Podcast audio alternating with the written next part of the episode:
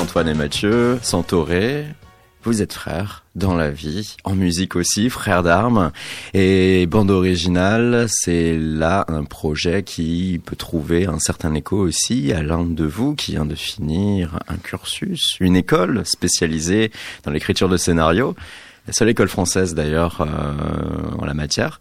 Là, euh, qui plus est, on est avec euh, un titre évocateur, avec un projet instrumental qui peut bien évidemment rappeler à certains égards aussi les bandes originales de longs, moyens métrages, mais en tout cas d'une production véritablement audiovisuelle. J'imagine que là, on, on, peut taper juste. oui, oui, complètement, complètement. Disons que la musique et le cinéma. C'est voilà, c'est deux, choses qui ont toujours compté pour nous euh, depuis depuis très petit et donc euh, donc euh, l'un va avec l'autre et, et depuis le début du projet, de, depuis le début de Santoré, le cinéma et, et l'image en fait est toujours quelque part voilà est toujours présent en fait dans le projet et donc là euh, voilà, on a, on a, pu sortir quelques EP euh, depuis depuis plusieurs années. Là, c'était le moment du premier album, donc c'était vraiment toute logique que euh, le, le, cinéma prenne une place importante dans l'album et donc donc dans le titre et dans dans sa représentation. Quoi. Ce titre, cette représentation, elle s'est imposée d'elle-même après coup ou c'est d'emblée que vous aviez eu cette idée et ce carcan-là pour cet album? Alors le carcan était présent dès le début. Après, le titre en soi est venu, enfin, est arrivé après. Ça restait cohérent par rapport à ce qu'on en avait, enfin, ce qu'on avait mis dans l'album, donc, euh, oui, pas de raison de ne pas mm. faire cette allusion au cinéma, en tout cas. Mais oui, c'était assez évident. Euh, voilà, c'était évident. On a commencé un peu à chercher vers autre part, et puis en fait, on s'est dit, mais c'est euh, simple et c'est et c'est très évocateur, et surtout, il y avait quelque chose de de sincère en fait dans le choix de ce de ce titre. Euh, voilà. Et ça, ça, permet peut-être aussi aux oreilles de euh, se préparer à ce à quoi il doit s'attendre, à savoir des morceaux instrumentaux qui peuvent s'autosuffire. Là où par le passé, vous aviez à certains moments euh, tenté quelques intrusions avec la voix par peur euh, qu'il y ait un vide. Oui, c'est vrai. Bah, enfin, c'était pas un raisonnement vraiment volontaire de mettre de la voix. Enfin, ça, il y a eu peut-être un peu ce cette orientation qui a été prise à un moment euh, un peu poussée par euh, certaines personnes. Euh, mais c'est vrai que voilà, au départ, c'était exclusivement instrumental. On, a eu quelques passages un peu plus chantés, on va dire. Et là, c'est un peu un retour, enfin pas retour aux sources, mais voilà, quelque chose de vraiment quasiment exclusivement instrumental, parce que c'est pas vraiment là, enfin le, la chanson, un, un, un, univers dans lequel on se retrouve vraiment. Enfin, on est pas chanteur, on n'est pas particulièrement auteur, euh, enfin en tout cas pour la chanson. Donc euh, ça paraissait plus euh, plus cohérent en tout cas par rapport à ce qu'on avait envie de livrer, de retourner à l'instrumental. Je pense qu'on se cherche en fait depuis depuis le début du projet aussi et que et que en fait on, Antoine et moi on aime beaucoup de de choses très différentes dans la musique et donc nos envies de de création elles sont elles sont pas vraiment limité, c'est-à-dire que voilà, il y a, y a, des morceaux qui sont euh, qui peuvent sonner comme euh, comme de l'électronica, d'autres comme un de, des choses très pop, d'autres très rock, d'autres jazz. Et en fait, euh, pour les le, le, la chanson, en fait, c'est un peu pareil, c'est-à-dire qu'on s'est pas donné vraiment de, de limites et de donc on a exploré un peu des choses, on a essayé des choses et effectivement on a on, se cherche encore et on, on a l'impression quand même que on est vraiment plus à l'aise et plus euh, nous-mêmes en fait avec euh, avec la musique instrumentale quoi. Vraiment euh, voilà. On a l'impression qu'on s'est vraiment trouvé et donc c'est tout ça s'est passé par des essais et des explorations et, voilà. et, ça rejoint aussi ce parallèle avec le cinéma et enfin ces références cinématographiques qui sont très présentes. C'est-à-dire que on a envie en fait que les enfin on a envie dans l'idéal que les gens se fassent des images et, se projettent dans des souvenirs qu'ils ont eux et le fait de rester instrumental bah, permet de garder un peu ce ce mystère et bon qui est évoqué par le titre de l'album et par le, enfin le titre d'un morceau et par l'univers du morceau mais sans raconter vraiment une histoire précise et du coup de laisser bah, l'imaginaire de l'auditeur en faire ce qu'il veut un peu. Et donc dans l'idée que chaque piste soit vraiment un catalyseur quand même pour se replonger dans son propre passé, dans des souvenirs qui puissent être heureux comme malheureux. Exactement. Ouais, ouais, c'est bah ouais, c'est justement en fait ce ce bah ouais cette nostalgie un peu enfin aigre douce qui bah on enfin se replonger dans un souvenir et une, une époque un peu de nos vies euh, qui est révolue et qui qu'on sait qu'on ne retrouvera jamais et en même temps bah on enfin on a plaisir à se replonger dans ce cette nostalgie là euh. donc il y a un peu le voilà les deux côtés de la du souvenir qui est car euh, rien que la pochette fait appel pour voir un souvenir. On vous voit, enfant, jeune bambin. Euh, ça a été quelque chose de très prégnant au cours euh, de, cet album. Vos propres souvenirs familiaux, vos propres passés à chacun de vous deux? Oui, alors comment dire, le, projet vraiment Centauré est imprégné de l'enfance depuis le début. C'est vrai que les premiers morceaux, les premiers EP étaient vraiment très tourné vers euh, vers l'enfance, vers la nostalgie de l'enfance.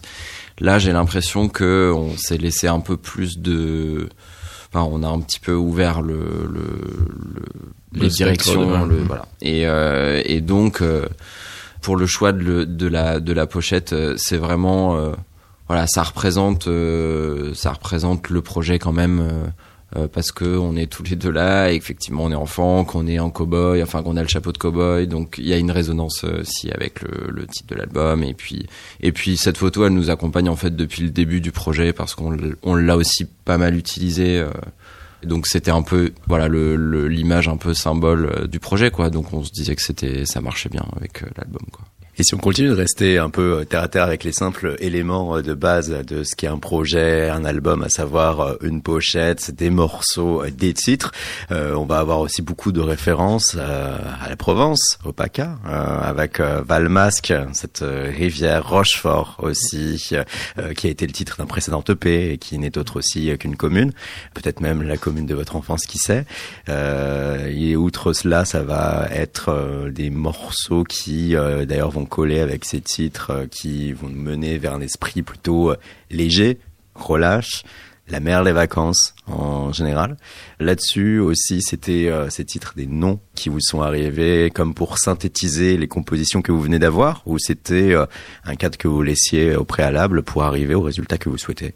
C'était un peu les deux. Pour, enfin, ça dépend des morceaux, mais il y a des titres de morceaux qui étaient décidés vraiment enfin pas avant de les composer, mais euh, pendant la composition, et d'autres euh, qui sont venus euh, qui sont venus un peu plus tard. Mais oui, c'est vrai qu'on s'est rendu compte quand on a listé le, les titres de l'album que voilà, il y avait des thèmes qui revenaient, qui revenaient souvent. Et c'était même, enfin, pas forcément volontaire. On l'a constaté en faisant la liste et on s'est dit ah oui quand même. D'ailleurs, Valmasque, on a changé le titre une fois le morceau composé et bien vu d'ailleurs d'avoir repéré que Valmasque venait de là-bas parce qu'on s'est dit que pas grand monde allait avoir la référence parce que c'est quand même un petit bout, enfin un parc ressentait euh, enfin dans un coin un peu enfin méconnu du coin euh, mais euh, oui il s'appelait Vagalam pour info et au départ et en fait voilà ça faisait entre revoir la mer bain de minuit Sea Cottage on s'est dit que ça faisait un peu trop champ lexical maritime donc on a un peu voilà, trop. Voilà, du coup, il a basculé en Valmasque.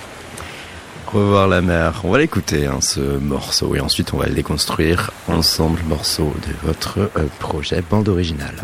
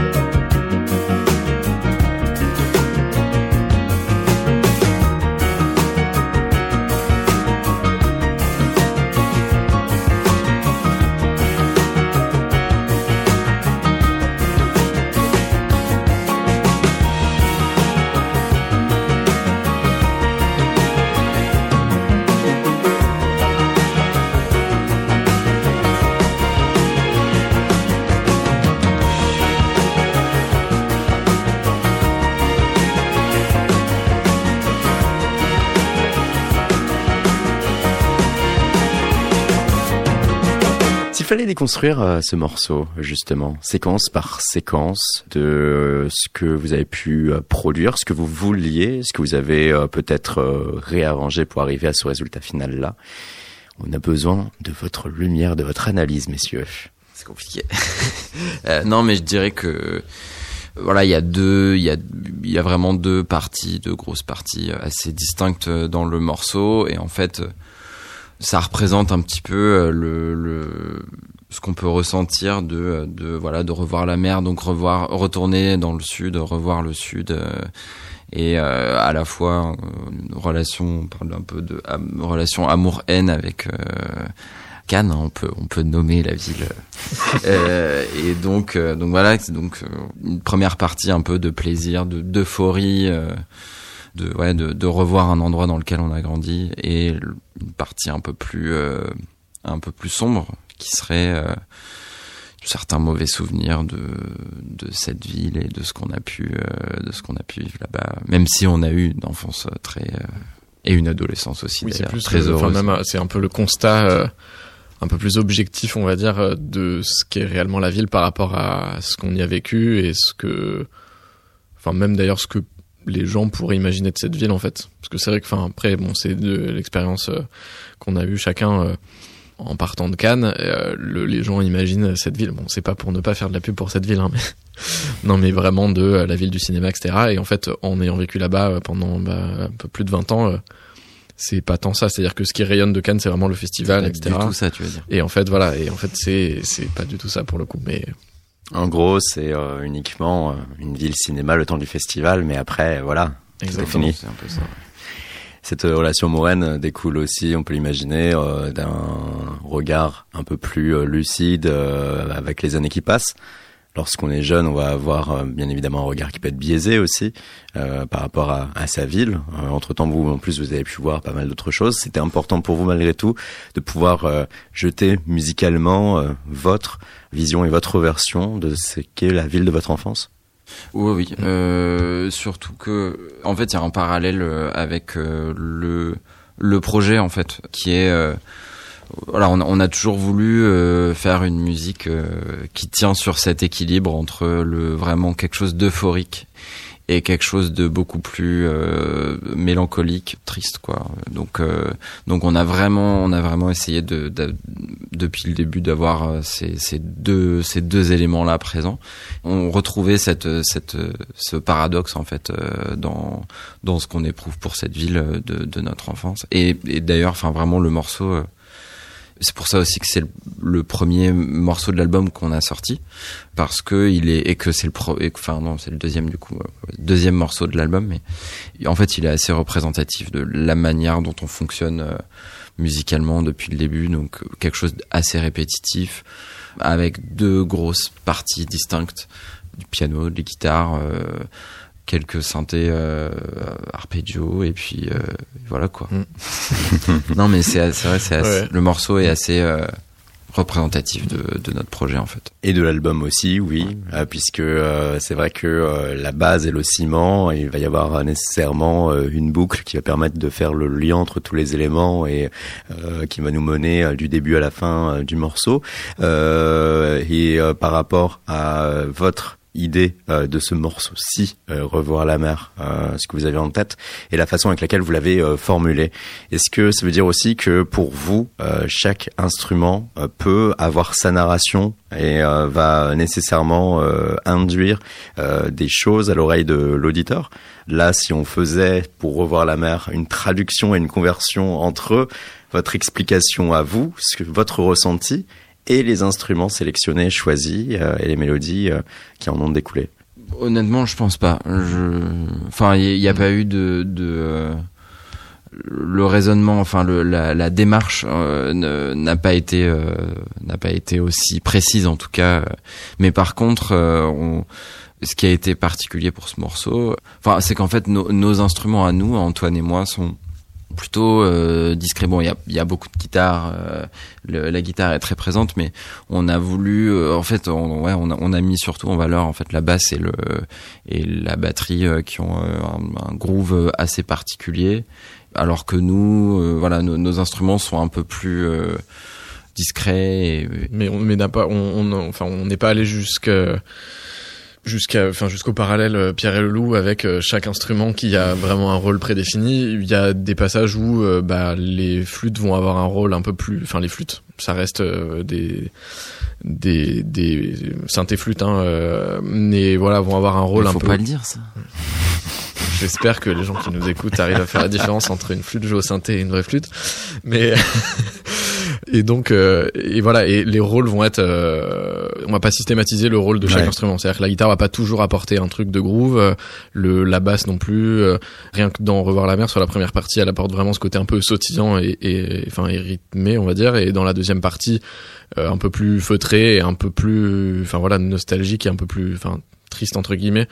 Euh, donc euh, voilà, il y a vraiment pas de c'est plus en fait le rendu global de chaque partie qui nous intéresse plus que euh, comment on va y arriver en fait. C'est-à-dire que le principal c'est d'arriver avec un curseur qui varie en fonction des morceaux, mais arriver à avoir un peu de nostalgie agréable, un peu de nostalgie euh, triste, on va dire.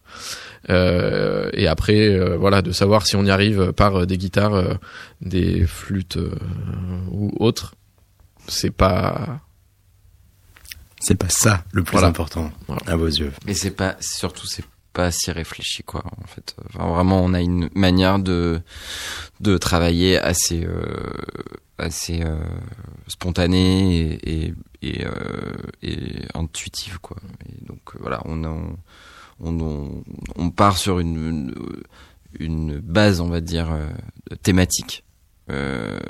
Et après, on laisse, voilà, on laisse place au, à la spontanéité et, euh, voilà. Mais on préfère, euh, ouais, on préfère vraiment travailler comme ça, quoi. Une base thématique, c'est-à-dire? Euh, non, mais voilà, cette, bah, c'est ce, ce dont on parlait tout à l'heure, quoi. Mm. De, de, euh, voilà, c'est un morceau euh, revoir la mer sur le, sur le souvenir de, de, d'une ville qui a été le- la ville de notre enfance, dans laquelle on a.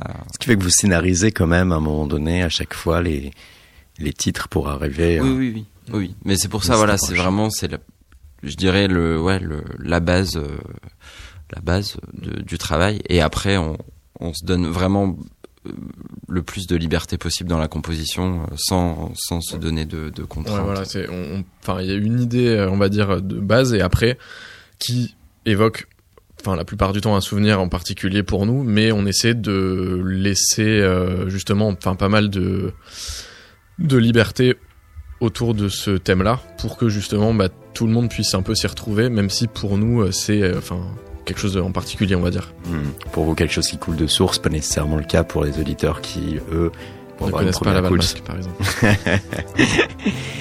Ouais, écoutez, ah, The Crow Flies, là-dessus, quelle histoire? C'est un morceau, je dirais, sur le, sur le temps, euh, le temps, la distance. C'est la base thématique.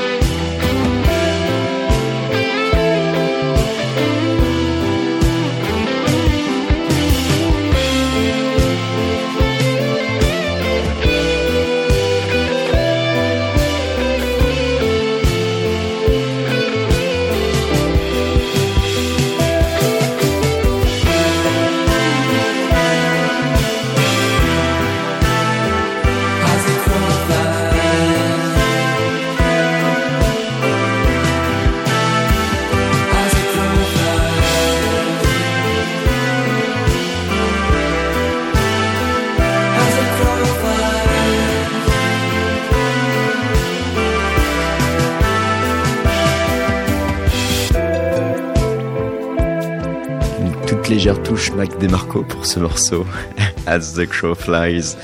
Il y a des oui, il y a des oui. Ouais, bon, ça, Ah ça me va. S'il fallait euh, songer et penser d'ailleurs euh, aux influences sous-jacentes liées à ce projet, qu'est-ce que vous avez euh, en tête au moment où euh, vous avez construit vos bandes originales? Alors, je pense qu'il y a plusieurs choses. Enfin, il y a euh, le les influences euh, inconscientes en fait, qui sont clairement les Beatles, euh, je dirais. Enfin, voilà. parce qu'on a écouté ça Beaucoup, depuis beaucoup, beaucoup. depuis très très longtemps et donc je pense que il y a un truc inconscient en fait. euh. Et après, je pense que euh, consciente, euh, il y a, euh, je pense, toute une partie de de la French Touch en fait. R, R beaucoup, Daft Punk aussi, Phoenix. Voilà. Après, euh, ça va être des compositeurs de musique de film, euh, Vladimir Kosma, euh, François de Roubaix, Michel Legrand. En fait, on a une base justement, donc Beatles, musique de film très, enfin pas que Beatles, hein, mais aussi beaucoup de jazz, etc. commune en fait de ce qu'écoutaient nos parents quand on était petits, qui ratissaient déjà bien large. Et après, on a ajouté à ça bah, deux cultures qu'on s'est fait, De par vous-même, euh, euh, chacun, voilà, euh, Mhm. qui sont du coup assez, enfin pas en grand écart, mais très différentes. Donc ça permet de, bah, sur un socle commun, de travailler des influences euh, assez variées, assez différentes, et du coup d'arriver un peu à ce mélange euh, entre euh, électro, euh, des petites parties de jazz sur certains, euh, sur certains morceaux, euh, d'autres trucs un peu plus pop, un peu plus rock, euh, et justement voilà d'avoir ce petit mélange, même au niveau des choix des instruments d'ailleurs. Enfin ça rejoint le, le- ça- les problématiques tout à l'heure de choix d'instruments, etc. Donc euh, voilà, ça permet mélanger un peu tout ça et de pas se, se bloquer dans un euh, bah on fait de l'électro donc euh, il n'y a pas de saxophone ou il n'y a pas de enfin voilà. Bon, c'est pas forcément un bon exemple ce que je dis mais voilà de, de euh, après chacun a sa vision du saxophone enfin de ce que comment doit sonner un saxophone euh, voilà. C'est un autre débat. Mais euh, donc voilà donc on sait pas enfin on se ferme pas du tout le- la porte à aucun style et à aucun euh, instrument en tout cas euh, C'est le luxe que permet aussi euh, la musique instrumentale lorsque euh, on a ce, ce prérequis et lorsqu'on se lance dans ce genre d'aventure. oui Il oui n'y a pas de barrière. ouais ouais c'est vrai c'est vrai Mais on si ce n'est de pas pouvoir utiliser de chant du coup mais Après, on, s'est- on s'est aussi quand même retrouvé sur, mais plus récemment d'ailleurs, sur des, des projets justement un peu hybrides qui mélangent euh, des choses que moi je peux aimer, des choses qu'Antoine peut aimer. Donc voilà, je, je pense à euh, Wolf, euh, Wolfpack, euh, Bad Bad Not Good, euh, Bean, euh, Ouais. des groupes comme ça qui, qui eux font déjà en fait une sorte de mélange entre ce que ce qu'Antoine Mm. aime et ce que moi Oui, c'est vrai que ces dernières années, on s'est plus retrouvé, j'ai l'impression, dans des, enfin, des groupes qu'on a adoré tous les deux, quoi. enfin surtout ouais, Wolfpack et Crane Bean, c'est des groupes dont on parle euh, souvent, euh, dont on a souvent parlé en studio euh, Mm. pour certaines références euh, quand on cherchait un Ouais. peu des ouais, euh, Mm. Tamim Pala aussi. Pour les autres euh, cités, euh, il y a une forme d'audace euh, dans leur façon de jouer, de jouer notamment aussi en très grand groupe, en très grand nombre. Vous, vous êtes à deux, vous étiez accompagné par deux autres musiciens pour l'enregistrement de bande originale. Est-ce que vous songez, de par le futur, à agrandir le cercle euh, ou euh, vous estimez que euh, déjà là, à deux, voire à quatre, il y a encore beaucoup de choses à pouvoir faire, beaucoup de choses à pouvoir véritablement initier? Alors oui, il y a beaucoup de choses, je pense qu'on a à faire encore déjà à quatre, mais ça n'exclut absolument pas, et ça a toujours été d'ailleurs une une volonté. euh, en fait, dès qu'on a commencé à jouer avec un batteur, un sur scène, euh, enfin, on a adoré ça tout de suite, et c'était l'expérience n'avait rien à voir avec ce qu'on faisait avant à deux, et on retrouvait un peu ce qu'on avait euh, quand on était plus jeune, où on avait, euh, enfin, un petit groupe de rock. À l'époque, Mathieu était à la batterie et où on jouait déjà à quatre. euh, Enfin, on était déjà quatre sur scène, et ça avait rien à voir avec être juste deux sans batteur notamment. Mais là, pour euh, pour la petite info d'ailleurs, et le petit spoil, le 20 février, donc on a notre soirée de release au casino, au nouveau casino, et du coup, on aura un saxophone, euh, trompette, trombone euh, en live avec nous. Donc voilà, donc oui, on est ouvert à, à élargir le cercle, et ce serait avec grand plaisir. Après. Pourquoi pas un jour au Madison Square Garden avec euh, une quinzaine d'autres musiciens. Mais... C'est justement une question transitoire pour ça, c'est que euh, on a souvent un point d'orgue pour euh, ces aventures en musique euh, instrumentale, voire euh, en composition de musique qui pourraient se marier euh, à des films, cette notion de grande symphonie, grand orchestre dans des écrins exceptionnels, hein, des opéras ou autres, le Madison Square Garden, sinon à New York. Est-ce un peu euh, votre votre fil d'Ariane, euh, ce potentiel-là ou euh, encore aujourd'hui, ce qui vous anime, ça va être surtout exprimé en musique des compositions liées par une sorte d'opposition entre nostalgie douce et nostalgie un peu plus aigre?